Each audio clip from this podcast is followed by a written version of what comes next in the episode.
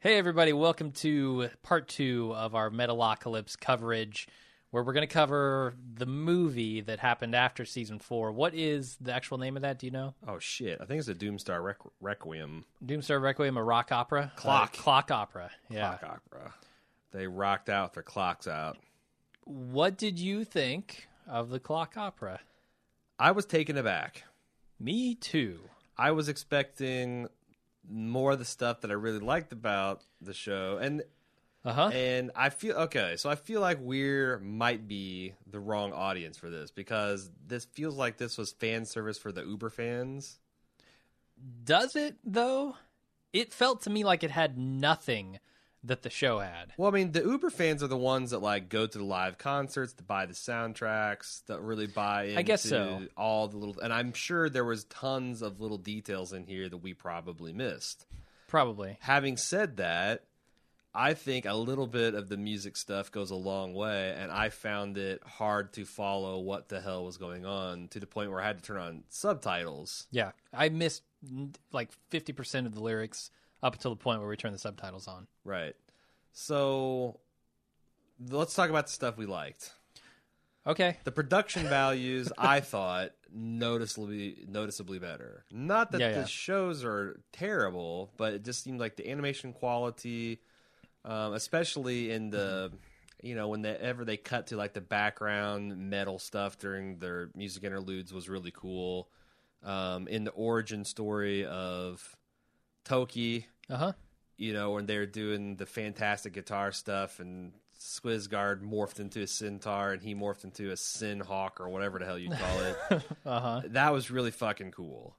Uh, Yeah. As was like some of the imagery in the final battle when the uh, the high priest of the Black Clock or whatever died, and they had like all that satanic imagery, um, all this you know all the stuff you get from Doom, the video game, guys hanging upside down on crosses with their guts pulled out.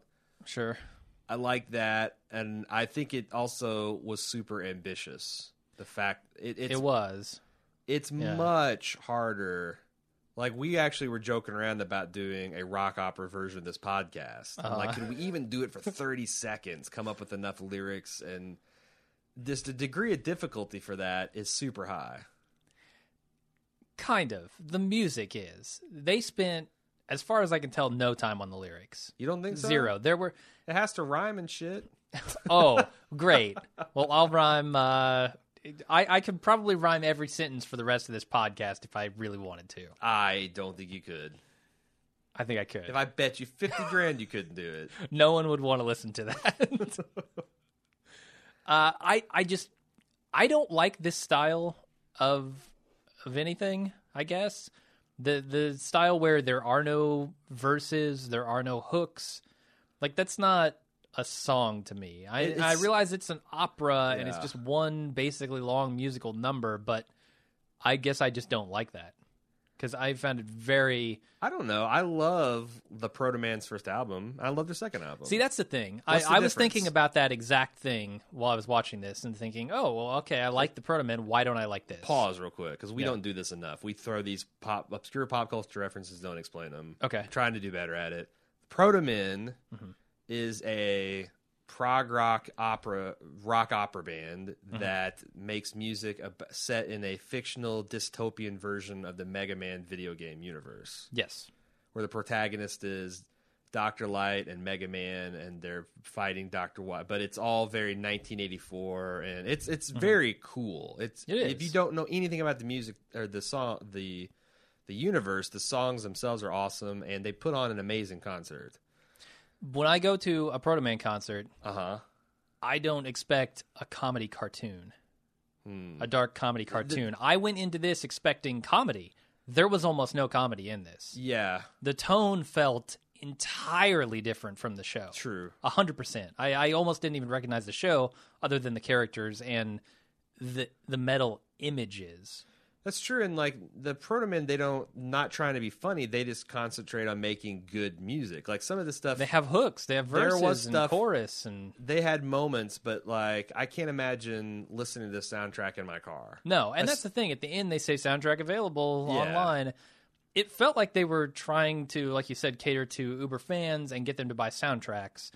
But there were no good songs that I would want to hear over and over. Yeah, I mean, uh, there's like a guaranteed skips. Like the uh, one of the parts I enjoyed the most, the "Let's Keep the Party Going On," where they were trying to basically ignore Toki being gone and Uh-huh, bury their yeah. heads in cocaine and hookers and herpes. yeah, and everything. maybe one of the funnier parts. I, I would guess. that would be an instant skip if Sure. I was listening to it. Um, same thing with uh, I mean everything that wasn't like the final climactic battle, and Mm-hmm. I I genuinely like the Toki versus uh, Squizguard stuff. Would be just shit. I would just skip. Yeah, because uh, also, what it- what kind of music are they doing here? This is no longer metal. This is just, gen- this is like all over the board. homages- Yeah, there's homages to twi- uh, Yeah, Thriller. Michael Jackson. What the Yeah, fuck? I mean, yeah. when and then the moment that I actually was hoping we'd get a payoff was when Roxo came out, and he was out for two seconds. He could have done a musical number that I would have enjoyed, True, I, but they although I did- totally just punted that I did enjoy that part. for two seconds Yeah, yeah, yeah. in the middle of some bullshit song about like a thriller homage that these death metal guys are singing.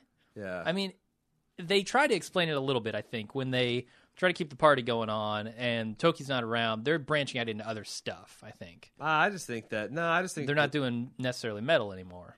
I feel like they were just. It, was- th- you know what this felt They like? lost their way. when you go to a Broadway musical and after the show is over and they're doing their, you know, where everybody stands up and claps for five minutes and they do like a medley. Okay. This felt like a 60 minute music medley where there weren't fully Yeah. developed themes. There wasn't anything that's coming. It was just one blend of style into, you know, it felt very Joseph the Amazing Technicolor Dreamcoats. Like, oh, you want some country music? Here's some country music. You want some, you know, pop stuff? Here's some pop stuff. You- It's just it was just all over the, the map. Yeah. Uh, that was, I mean, one of my biggest problems with it, aside from the tone shift. Just didn't. d- It didn't seem to have a cohesive idea of what it wanted to be, Right. Other And- than a rock opera, a metal opera. And I guess I was expecting something a little bit more um, apocalyptic. And, and Sure. that might have been my expectation problem that I was expecting this to kind of be the finale of the series. I know, thought they, they- set it up as that at the end of last The fact that it's called Season. Mm-hmm. Requiem, you know, that kind of implies that like this is the end of things. This is like, s- but and if anything, it just feels like this is a little treat that they put out in between season four and five. You got very few Yeah. answers. Um, uh, I, Metal Face died. Uh huh. He was defeated with the power of their awesomeness. Yeah, uh, There- the old band member killed himself. The old band member. Yeah, I mean, he was ran. That I, the guy who you captured stabbed through the chest with Toki? a fucking broadsword. Magnus. Magnus, the guy Yeah. with the black and white hair, the white streaks Yep, in his yep, dark hair. yep. Uh, I thought he killed himself. I thought he knifed I himself. did. Now I must but die. He yeah. also was ran through with a, a giant Oh, sword okay. by the metal face guy. gotcha. Or yeah. was I hallu- hallucinating that? No, you might have been right. Uh, yeah. So not a ton of answers. I I also thought this was the finale. They're doing a season five. I just yeah. After this, I looked up because I'm like, well, shit, because they have a giant cliffhanger, cliffhanger involving Murderface Yeah. um, being corrupted by some injury he sustained during the rock opera. Um, but yeah, and I looked up on Wikipedia that yeah, there's there actually has season five in pre-production, so that's cool. Yeah. I want to see more of Meta- Metalocalypse. I do too. But this was not Metalocalypse, as far as I'm concerned. Um, I mean, you know, having been a fan of the show for a day now. Uh-huh. yeah, right.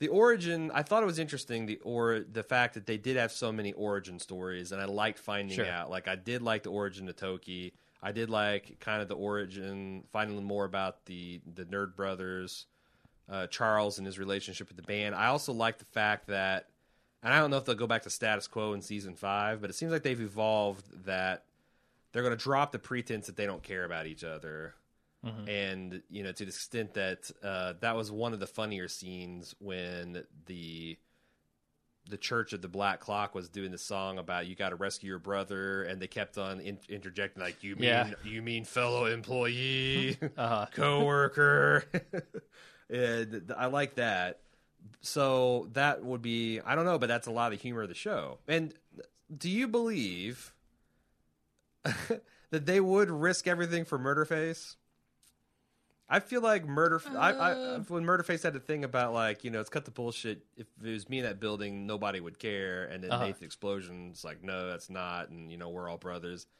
I don't Yeah. know. It seems like a season two version of them. No, they wouldn't. Season four version of them, probably. Murderface. Yeah, I think they all joined up as a band together at the end of season four. I guess if I think you they all have- got on board. If you have an outcast, uh, a misfit friend that you can be surprisingly loyal to them, I guess. Yeah, I guess. I don't know, man. I there was almost nothing I liked about this, but mostly based on my expectations for the show, and I, I don't think that's unreasonable.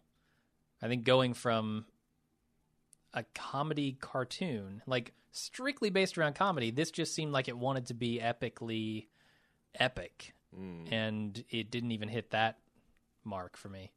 Yeah, what it needed is a couple minutes in between each song where they actually ad- kind of advance things. It needed to be Mm. and- more of a musical and less of an opera.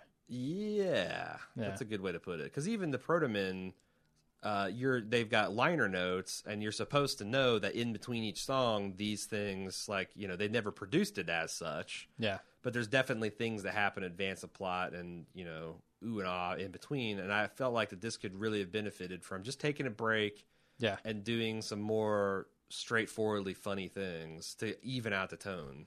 Yeah. Yeah. I don't know what else to say about it. I really disliked it. Really did not like this at all. I did not hate it as much as you. okay. I hated it less. Uh, it was just different than what I was expecting. They went for broke, I got to say that. I mean, they they took a concept and as they've done in the past, they committed to it, but I See- think it was the wrong concept for the show. and I just wonder if we had been th- seen all four seasons, Maybe we, so. we'd, uh, you know, seen hours and hours and hours of this stuff in this character, where we weren't like just hitting our stride.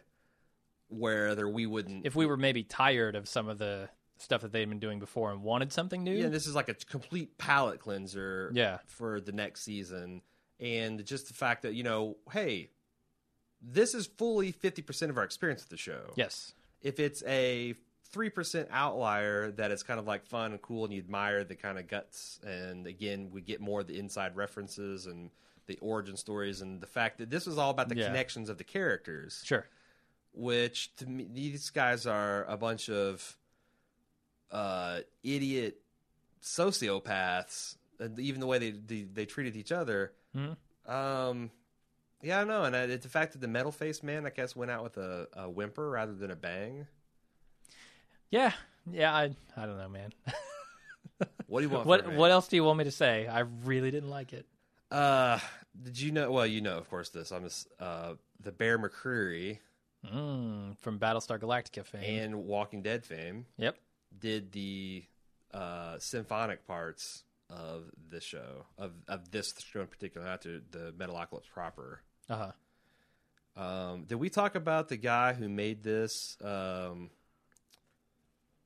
the uh, Brendan Small, who's kind of the brainchild of this, and I guess he writes all the music and plays the guitar parts. Wow.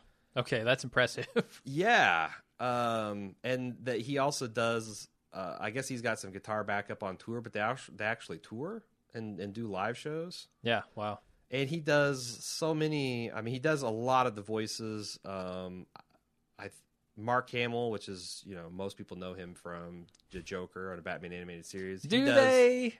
Most people know him from Star Wars. I think. Oh, well, yes. Come on. I'm talking as a voice talent. Okay. Yes. Yes. As just pure voice. as a voice talent, and he does basically all of the evil characters in the show. All of the council, most of the council, um, the, whoever the big uh, the big bad guy is, Mr. Salaka. I was s- disappointed that we didn't see more of his plot advancing too. I mean, he had basically uh, one scene where he urged them just to sit back and, and watch things happen. Clearly, the Metalocalypse is still. Th- this was not. This was not the end of it. Doesn't seem like it. It's not the beginning that began in season one. This is just yet another interlude in it. Yeah. I wonder if I had, would have maybe had a different opinion knowing this was not the finality of the show. I mean, is season five them writing the uh, the this music is going to save mankind and what? I mean, I hope so. I mean, they they set that out as a plot point at the end of Right. season four. They better come back and do something with that. right? So okay, um, What's- what else do you want to talk about? I don't. They're just. I. I don't. I don't have a lot of stuff. I mean, we talked Okay. about the the fact that the the origin, a lot of their past, a lot of uh, you know characters. I guess that you've probably met in the series, like their former manager and all that. That's kind of come back and and haunted them in the depths of humanity. Which I I thought that the music on that was pretty good too. But it was a big big rock opera, very Mm-hmm. Sure. hard, challenging to review, Challenging to watch challenging to watch. for me, anyway. Uh, anyway, I hope we didn't bum you too out uh, too far out on the second half of this podcast, Joel. Um, Do want to thank you for sponsoring it though. I really enjoyed the the main show stuff that I watched, and I'm definitely going to continue to watch the show.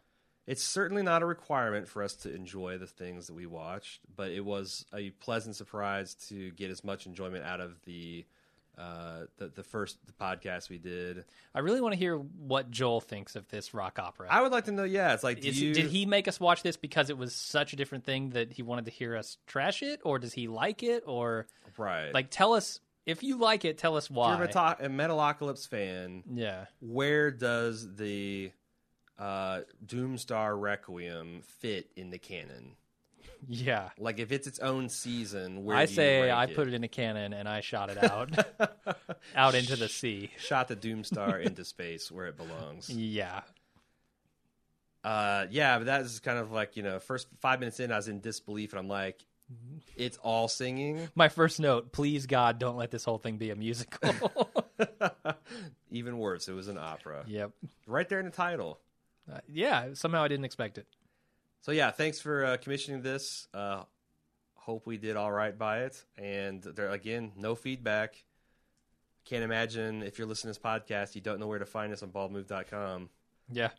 Uh, that's it. All right. Thanks. I have no idea how to fit in this. See you next time. I'm Jim.